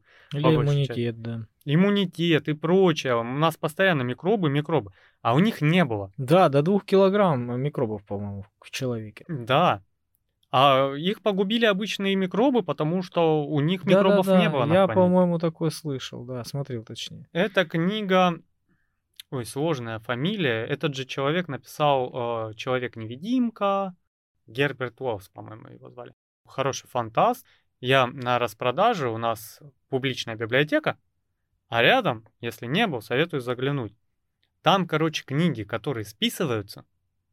Там такой большой-большой открытый поток, где эти книги продаются за шапку сухарей. Я вот такие два тома полных собраний сочинений Герберта Уэллса Оба взял что-то за 250 рублей. В переплете, жирный, да, и ты реально приходишь, какие-то книги там можно по 20 рублей купить, по 10, и я обычно туда забуриваюсь, но там очень много, знаешь, того, что дико актуально. Там много этих фантастических романов, которые у наших отцов на полках стояли. Вот такой, знаешь, ширпотреб. Вот. И там очень дешево. И много классики, потому что классику у нас особо не разбирают сильно. То есть там можно то ли Достоевский, то ли еще что-то за полторы тысячи. Вот такая пачка, короче. В красном переплете, там похоже даже, ну знаешь, вот как кожаный переплет. И они стоят, в пленку завернуты, и видно, стоят давно, никому они не нужны. И я там взял эти книжки, и, блин, прикольно. На, прикольно. Ты знаешь, я одно время, когда в институте учился, я захотел прочитать «Войну и мир». Вот просто захотел. Мазохист. Да, ну, ну все говорят, типа, ты чё, да ты чё, да ты чё, да? Ну, типа, круто, много, много там читать. Я думал, блин, а чем тебе не челлендж? Слушай, я тебя остановлю. Я к чему начал про эту войну миров. Угу. Там же история не закончена. А, один а, гениальный чувак, он артист, в свое время начал давать по радио в Америке очень а, такие правдоподобные спектакли. То есть он там была целая трупа, которая имитировала э, звуки всяческие, да, там ветер, выстрелы, взрывы. И он подавал вот так историю в радиоэфире, крутую. И это было прям шикарно, это было новеллой. И в один момент, там история запутанная, я ее, наверное, на следующем подкасте расскажу подробно. Он «Войну миров» читал в прямом эфире. Там крики, взрывы, вот это все у тебя по радио. Года, наверное, 30-е, когда у тебя радио, ну, один из единственных источников информации, не считая газеты. Газеты же с опозданием идут. Угу. И у него просто, а, э, ну, как прямой эфир называют, то, что из какого-то города прямое включение, что-то типа этого. И там, а, вот что По-моему, я читал про это. И люди подумали, что действительно началась война, да? Да, и да. купились на это. Я слышал И этот факт. купились. Исторически было такое. И, ну, там все прям плохо было. Там, то есть, рассказывается, что люди поверили, началась паника. Там чуть ли не весь город или не весь штат ломанулся. И потом, если почитать глубже историю, там ну, человек 5-6 позвонили в полицию. Чисто такое. То есть этот хай был еще искусственно поднят на пост истории, на пост истории. Вот я как-то расскажу, я слышал, замечательный человек сделал замечательное разоблачение. Там очень длинная история, я как-нибудь вам ее перескажу, будет интересно и тебе. Та же ситуация у нас и с э, интернетом, когда ты что-то определенное ищешь, да, и тебе вот эта статья, вот этот заголовок, ты пропустил, а следующий открыл, и интернет такой, М, вот так, значит. И давай тебе ближе похожие совать, ближе, ближе. И ты не начинаешь гуглить, э, почему Земля круглая, Мгм. а углубляешься в то, почему она плоская, и почему все остальные круглоземельщики неправы, и почему обманывают. И оно тебя вот как конусом загоняет, прям вот больше фактов, больше там этих, больше, больше, больше, и тебя сужает вот просто вот в такую полосочку – и интернет уже, если ты на определенном промежутке времени столько гуглил об этом, да, и уходил в это, уже по запросу, почему, допустим, Земля круглая, очень неохотно будет тебе выдавать реальные факты. Он будет отходить от обратного, почему эти люди очень глупые считают, что Земля круглая, и у тебя пойдут эти статьи, и тебе очень тяжело из этого вырваться. Мгм. Держат тебя, да, там? Да, и тебе приходится либо через VPN заходить в интернет, либо через какой-то теневой аккаунт, э, чтобы просто отвязаться от этой информации. Война и мир. Челлендж. Короче, начал я искать эту книгу, решил прочитать ее для себя, да, для галочки. Я это сделал. Да, как, как Фауста. Вот, и не мог найти. Я пришел, в биб- я ж учился тогда, я пришел в библиотеку к себе, ну, в институте. Есть? О, это, говорит, у нас такого нет, это вам художественный отдел нужен. Это вам вообще на другом конце города, у нас совсем другой корпус на Садовой, езжай в центр. Вот там есть такой. Ну вот это ж один институт у нас получается, просто другой корпус. Я приезжаю в тот корпус, я говорю, есть у вас такая книга? Это вот там-то, то есть в, в, в другом помещении. Я прихожу в другое помещение, я говорю, есть? О, а вы с другого корпуса? Я говорю, да, вот он, читательный билет. Вот один же институт. Ну, если один институт, понятно, но вы же другого корпуса, вам нужно поставить печать, у вас, у вас на кафедре там пойти, обратно поехать. Ну, я плюнул и это самое. Забил. Ты забил. в интернете. Нет, не почитал в интернете. Потом что-то я расстроился, мотался, мотался. Буквально через пару дней приезжаю к матери домой. Открываю дверь, и вот они, две книги стоят на полу новые практически. «Война и мир», два оба тома. Ну, там четыре тома, да? Угу. Только они в двух книгах.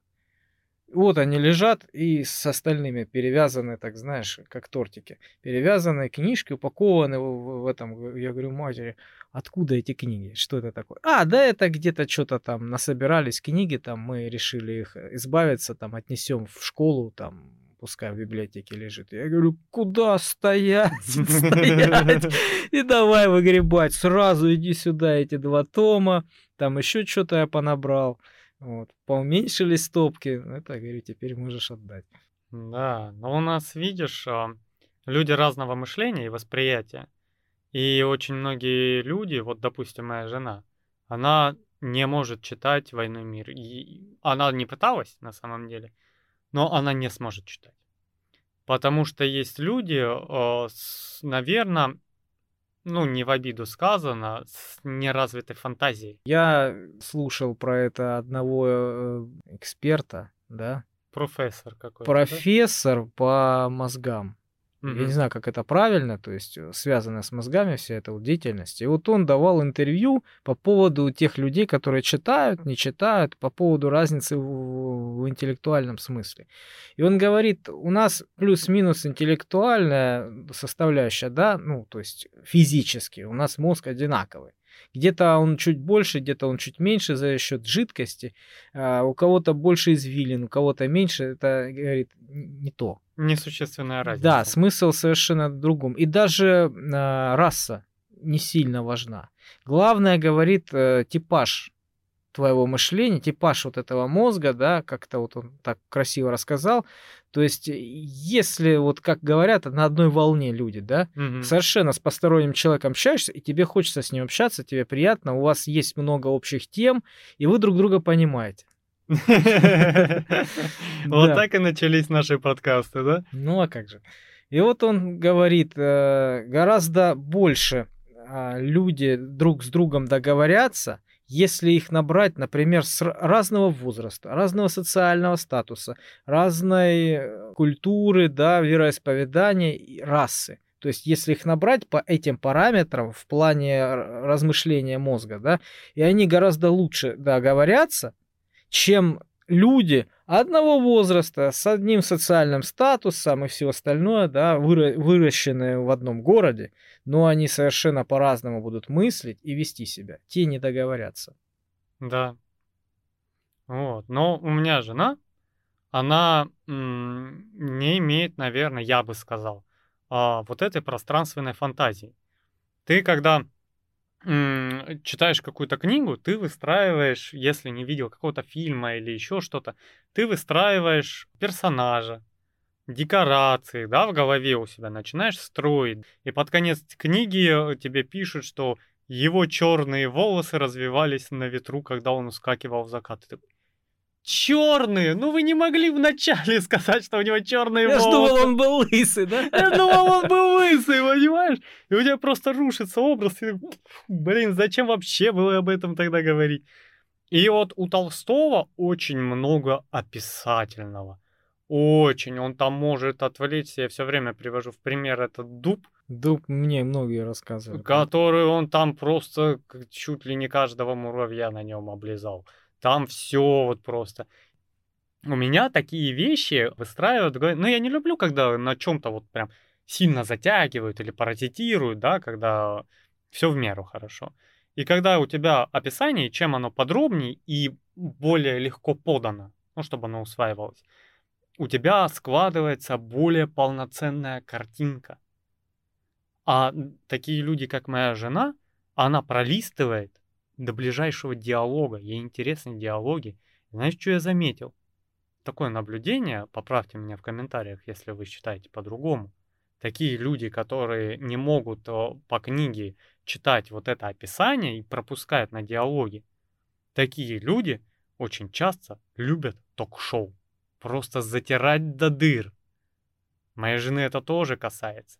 Вот где говорят, вот та-та-та-та-та-та, возможно, вчетвером сразу говорят, орут друг на друга, да? И обычно вот такие шоу, они именно диалоговые. И книги им просто читать диалоговые. Она почитала собор Парижской Богоматери про Горбуна из Нотр-Дама. Помнишь Нотр-Дам-де-Пари? Угу.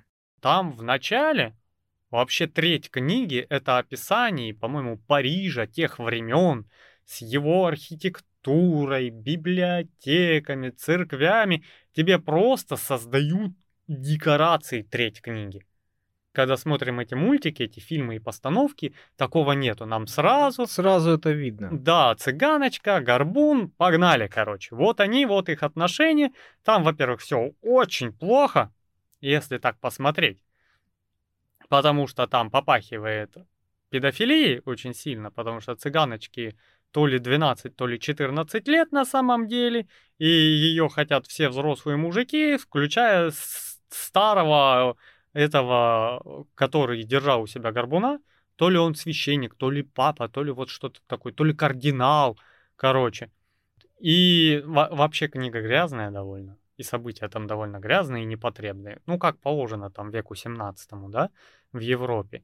Но первую вот треть, вот эти декорации, я прям видел, она пыталась, пыталась, пыталась читать. Потом такая, и давай листать. И, короче, все, у нее просто... Она еще пыталась как-то, ну, понять что-то, вкусить какую-то информацию, потом такая, а, где у нас события? И ей нужны вот события. Вот, я не знаю, я любил вот это подробное описание. Это очень сильно, наверное, на меня повлияло, ну, мое первое подхождение к книге Толкина «Властелин колец», потому что там очень красочно описывается мир. Вот понимаем, там же не человеческий мир, там, э, ну, вот этот фэнтезийный мир, да, вот это хобитание, где эти хоббиты живут. Какие у них домики, какие у них луга зеленые. Они вообще такие, знаешь, э, беззаботные-беззаботные, по сути дела, эти хоббиты. Они пьют, веселятся, бегают туда-сюда по зеленым лужайкам. И вот э, у тебя меняются декорации, там лес, там вот эта тьма.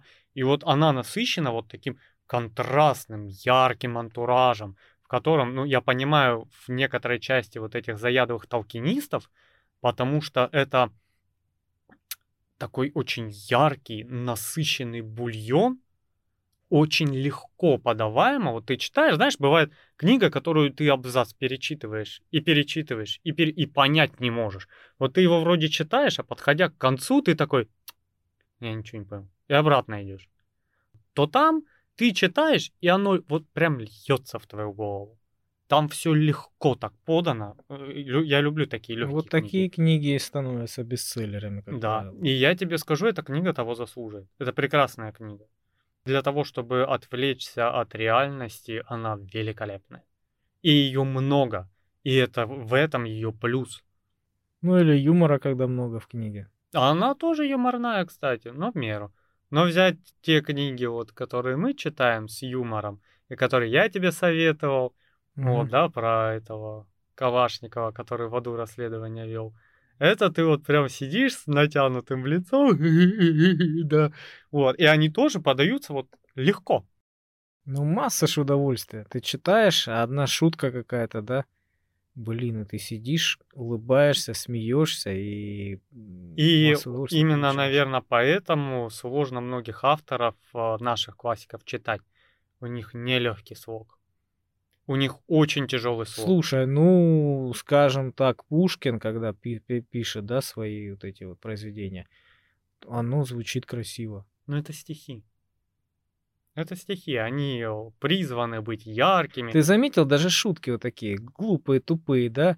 Но если они в стихотворной форме, они смешные. Да. Они гораздо смешнее, чем вот просто в прозе. Ну да, это видишь, для нас стихи это как вот какая-то отдельная часть литературы, которую нам принесли в школу, нате, смотрите, читайте, учите, да? А для них в то время, во время Пушкина, это была подача, когда они собирались в каком-то кругу, если почитать биографию Пушкина, он был под таким ярым завсегдатаем на каких-то вечеринках, закрытых клубах и прочее. И там, когда выходил оратор, он такой, вот мое видение мира и недовольства. И стихами это громко, ярко рассказывал. Это другое. А вот книги почитать того же Достоевского, да, и ты в одном приложении, оно сложно построено, да, иногда приходится вчитываться, чтобы понять, но он в одном предложении может сделать такой контраст и ощущение, вот как так можно играть со словом, чтобы в одном... Э, я сейчас... Я не вспомню, наверное. Я прям, ну, у меня это в голове было буквально неделю назад. Я же забываю информацию, как и любой человек, который давно касался. Там было описание про э, собак на бойне, которые выли далеко, и была проведена аналогия с этими собаками. И это одно предложение давало такую глубокую мысль, над которой ты можешь сидеть и такой, вау, а вот в подтверждение, смотри, волосы дыбом. У меня такая информация резко подтверждается. И ты такой, вау, да, это сложно читать. И это не читается на легкой ноге. То есть ты такой, эх, прочитал, залетела книжка, норм, побежали. Это произведение, над которым вот ты сидишь. Есть такие, насыщенные. Да, и читаешь. И ты вот как серьезно, вот знаешь, как раньше, время чтения, и ты садился, закрывался, и вот просто с вот таким хмурым лицом вчитывался в книгу и долго-долго читал. Вот это такая литература классиков. А есть литература, которая вау, улетела. Слушай, ну мне вот нравится, например, про бизнес некоторые аудиокниги, да, у меня есть. А сейчас скажу достижение максимума. Вот я ее случайно включил, я ее уже слушал. А, включил и опять залип. Я ее не смог выключить. Вот я езжу в машине, и я ее не смог выключить. И ты знаешь, вот эта книга именно вот хочется ее прослушать. Она ж насыщенная, понимаешь? Вот он говорит какие-то слова, да, а, какие-то вот действия говорит. Вот, вот вы измените себе в жизни это, измените то. И вот ты над этими действиями останавливаешься, паузу нажимаешь и думаешь, и размышляешь. Ё-моё. А вот тут, видите, он прав а тут я должен был так поступить, а здесь так. То есть у тебя пищи для ума очень много. И ты когда ее прослушал, ну этого крайне мало. Знаешь, что я тебе скажу? Я тебе либо сейчас... ты ее должен быстро прослушать, а, либо ты ее должен вот вслушиваться в каждое предложение, в каждую фразу. Я наведу тебя на мысль. Мы не раз упоминали в наших подкастах одну вещь а, в книгах, фильмах, историях, которая сразу выкупает человека.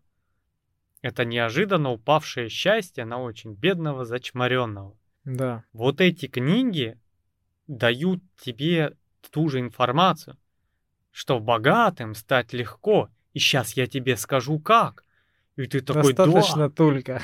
Да, и достаточно только раз в день чайную ложку соды, соды да, да, смешать да. с, да, и ты вот в этом, у тебя пища к размышлению, ты такой, сейчас будет ключ, который поменяет все, который поменяет все мое финансовое состояние. Сейчас мне чувак, и он тебе вот дает вот пищу для размышлений, пищу размышлений, да, и ты порой даже после таких финансовых книг выходишь такой, где тут у вас биржа, ща я вам дам. А потом оказывается, что на самом деле это требует очень сложной аналитики. Все работает совершенно не так легко и не так просто. И вот э, ты просто вот то, и на длинной дистанции вот то. Сейчас, грубо говоря, я однажды закинул, ну, тысяча две посмотреть. На так это не про биржу. Вообще, я тебе в общем говорю, да, как пример вывода из книги. Я такой, да, да, да, поанализировал, чуть закинул. На длинной дистанции акции все равно вырастут, как тебе говорят все, особенно если ты а, распределяешь их. Диверсификация. Вот. Умные слова пошли. И получается, ну, я делаю то же самое. Проходит время, и время, и время. А они стоят все меньше, и меньше, и меньше. Просто уже не бычий рынок, а медвежий, да? Да. И понимаешь, вот все книги, которые тебе финансовые, они такие, мы можем, ты такой, мы можем. Мы сейчас, я вам скажу, как этот. Вы понимаете, что вот это вот поведение в той ситуации, это как э, цыгане на вокзале, которые подходят тебе гадать и угадывает. Вот там такой же психологический трюк. Она говорит очень обобщенные вещи, которые были в целом у всех. Ну, знаешь, защиту я тебе вот что скажу. А, как э, есть романы туалетные, сортирные, да, ну, которые не несут никакой ценности. Бульварные называется, не надо. Ну, пускай бульварные. Вот. А есть э, гениальные произведения, которые очень глубокие, с наполнены большим смыслом, прямо классика. Также в этих книгах э, есть э, те, которые меняют твое мышление, в хорошем смысле, меняют твое мышление, да, заставляют тебя немножко по-другому мыслить, думать, а, мотивируют тебя и, в общем-то, улучшают качество твоей жизни. Но это и есть та самая составляющая. А есть миллион других, которые паразитируют на этой информации, делая свой, свой продукт якобы полезный. И вот такой вот достаточно только вот, вот купить мой там какой-то там Но продукт. это ты уже, да, выходишь к вот этим... То есть инфо-цыгане. Да, да. Ты То уже выходишь... они, они на этой информации, они паразитируют и делают какие-то свои такие поверхностные продукты. Ну, понятно. Это как та старая история, знаешь, как э, собрать конференцию, вот как их назвать, семинар, да? Да, да, да, как стать миллионером. Да, нет? просто собрать 100 человек, тысячу человек и взять с них по тысяче долларов за сеанс, и вы миллионер, да, расходимся. Да. Вот, вот по такому принципу очень много действует. Да, да, да совершенно. То есть они в жизни, возможно, кроме вот этого рассказывания, никакого бизнеса не вели. Да. И при этом они такие бизнес-тренера и везде востребованы, да. Вот. И, но я тебе скажу одно. Я очень много в этом варился, когда работал в продажах. Я не буду, наверное, фамилии называть этих у нас великих ораторов и бизнес-тренеров. И я прослушал там часов, наверное, 150 этих лекций. Ну, результат обычный на длинной дистанции это никак мне ничем не помогло. Оно кратковременно меня замотивировало что-то делать. Но это очень быстро слилось, как и любая мотивация краткосрочная. Но вот хоть одна прочтенная книга в долгосрочной перспективе что-то изменила. Вот это финансовое. Ну, образ мышления изменила. Я ж не читал те, которые а, именно вот как руководство каким-то биржам, вкладом. Нет, не об этом речь идет. У них много других еще направлений. Вот, к примеру, я хотел открыть свой какой-то бизнес, да, думал об этом. И, как правило, я, прежде чем что-то с какой-то новой темой столкнусь, куда-то влезу, я хочу ее изучить, что это такое, с чем ее едят. Вот.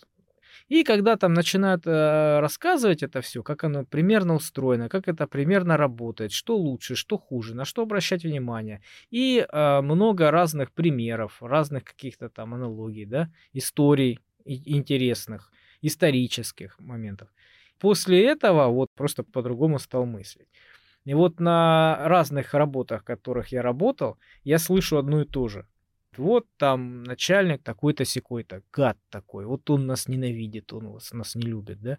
Я говорю, с чего ты взял? Ну вот, видишь, вот теперь хуже нам стало. Вот ты видишь, штрафы пошли, вот ты это видишь, почему? Вот, я говорю, ну, а ты себя представь. И вот я начал после этих книг э, себя очень хорошо ставить на место этого человека, да, на место начальника. Я думаю, хорошо, вот если бы у меня была эта компания, вот у меня были бы сотрудники, да, у меня было бы высшее руководство или как, как какие-то проверки, да, как бы я себя вел. Я бы, может быть, еще строже бы был. Я, у меня бы, например, дисциплина прям, прям была бы, понимаешь, я бы спрашивал. Этому пофигу, ходите вы в форме или нет, а у меня бы вы не ходили без формы, понимаешь? Я бы спрашивал и штрафовал бы вас каждого, и увольнял бы вас легко. Набирал бы новых, понимаешь? Я бы в ваших глазах был бы еще хуже деспот. Хотя я просто прошу соблюдать регламент. Да. Вот и все, И когда вы увольни начинаете э, пинать дурака, вместо того, чтобы работать, ты начинаешь раз посмотрел, сказал, два посмотрел, сказал, на три ввел штраф. И они такие, о, негодяй, штраф, нас нас, кошмарит, душит, и да. так нищенская зарплата, Да, он еще Да, это, да. да. А ты хочешь, чтобы они просто собрались и начали выполнять свои обязанности. Я просто был на руководящей должности. Ну вот. Я, я с косой ходил. Вот я прям реально, я деспот. Но меня мои подчиненные любили. Вот именно те, которые трудолюбивые. Потому что не, не любить было нельзя, да? Да, я слишком хорош. Я вот э, людей, которые не поддаются ни обучению, ни подчинению, Нафиг. нафиг. Все правильно. Но при этом люди, которые приходили и понимали, что я хочу, и выполняли, что я хочу, они на меня молились. Они на меня смотрели. Потому что у меня все четко. Я все рассчитал. И если ты будешь выполнять, ты будешь чувствовать себя хорошо, еще и зарабатывать хорошо. И люди, которые поощрять понимали надо, и конечно. выполняли, у меня в один момент э, в отделе остался вместо трех человек один. Но на тот момент я уже разработал систему того, что он один за полмесяца выполнял работу месячную троих. И остатки э, вот эти полмесяца я ему говорю, смотри, вот ты можешь обучаться с действом э, в программированию, что ты хочешь, да? Не, не, не вечно же ты будешь выполнять вот эту работу. Ну, а там простая работа. Или можешь идти домой, пожалуйста, ты свою зарплату отработал. И он понимал, что если он качественно и быстро выполнит работу, он может полмесяца вообще отсутствовать на другой работе. Либо может самосовершенствоваться. Причем парень грамотный, он пытался развиваться. То есть он, и- а я от него ничего не требую, он сел на уши программисту и сидит, смотрит, как кто-то в этом коде JavaScript пишет, понимаешь? Ну вот, вот в этих книгах и пишется такое. Вот где бы я, не, не, не будучи на руководящей должности, узнал бы про это? У меня. У тебя. А до тебя? Я знаешь, что понял? Вот нас директор, это та же фирма, просто разные стадии работы. Надо было продавать очень много, я сел в продажах. И мы смотрели до такой степени, что прям даже фильм э, «Волки с Уолл-стрит». То есть мы прям после работы закрывались в кабинете для совещаний и смотрели этот фильм. И потом он там нам объяснял, как продавать. А знаешь, что по факту выяснил я? Когда, ну, уже ушел с работы. То, что я продавать начал, когда понял. Не то, что вот эти говорят. Там все понятно, мотивирующее, и ты готов просто со штыками выбегать из этого конференц-зала и сразу продавать. Нет. Я понял, что с клиентом надо, во-первых, поговорить, во-вторых, его понять. И когда ты понял и выявил какие-то места, где он сам мучается, ты можешь эти места ему заполнить чем-то полезным. И он будет счастлив. И меня потому и пересадили в отдел продаж, потому что когда я был специалистом, я прихожу на место, и через два часа вся бухгалтерия с вилами и факелами идет во главе со мной к директору. Я захожу к директору, со мной куча этих бухгалтеров, и я начинаю. Такое-то, такое-то, Иван Павлович. Компьютеры древнегреческие. Вы от бухгалтеров требуете, а компьютеры у них виснут через раз. У них пропадают документы, у вас битые жесткие диски. И эти сзади, да! И ваше программное обеспечение, вы работаете на ведре дырявом, вы понимаете? И хотите в этом дырявом ведре унести воду, чтобы ею напоить э, людей и заработать деньги. Вы понимаете, что вы свой бизнес просто просираете на ровном месте, просто не поставив нормальный компьютер бухгалтеру и не поставив нормальное программное обеспечение. И вот на следующий день счет на 350 тысяч отсылается директору этому, бухгалтера. «А, победа, то мы работаем на этих деревянных компьютерах еще. И все. Плюс-минус понятливый оказался начальник, потому что некоторые начальники совсем не так думают. Да. Но суть в чем? Знаешь, А, один раз прогнулся ради своих подчиненных, все, они теперь не слезут. обосновать надо. Не просто ему произнести Не просто пламенную речь, наехать, да. обосновать, почему так, и где он теряет бабки в этом моменте, и почему... Понять его, да, что Да. ему нужны бабки. Да, то есть ты можешь сейчас взять вот эти пять тысяч, приложить к этой дырке, и эта закрытая пятью тысячами дырка не будет упускать в себя пару миллионов. Все, ему этого достаточно, то есть не надо быть голословным. И я это понял вот просто в ходе работы, потому что все эти мотивационные там бизнес какой-то гандас, а, волки с, с Уолл-стрит, это все параша, пока ты сам не начнешь понимать, что ты делаешь. Они тебе говорят, как те цыгане, в общем, в целом, на эфемерных примерах. И, по сути дела, я когда начал просто, ну, мне надо понять, что за человек, которому я продаю, где проседает его работа, где он этим недоволен, и мне надо просто выявить, когда он мне начнет жаловаться. И я смогу ему помочь, и я должен ему дать понять, что я здесь не впарить что-то, а помочь. Если моя помощь не нужна, я уйду и буду вот здесь рядышком на телефоне, пока помощь не понадобится. В этом была суть продаж.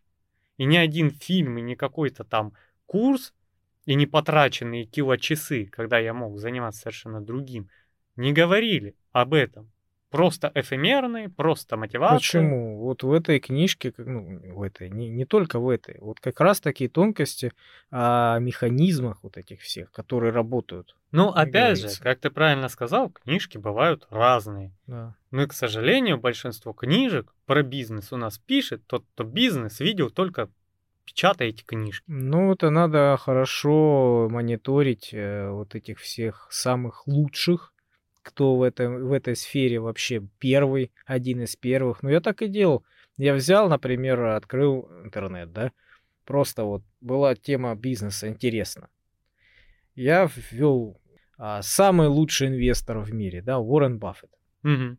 Начал смотреть его по Ютубу какие-то ролики, да, про него информацию, и он в некоторых роликах у него вопросы задает, что вы читали.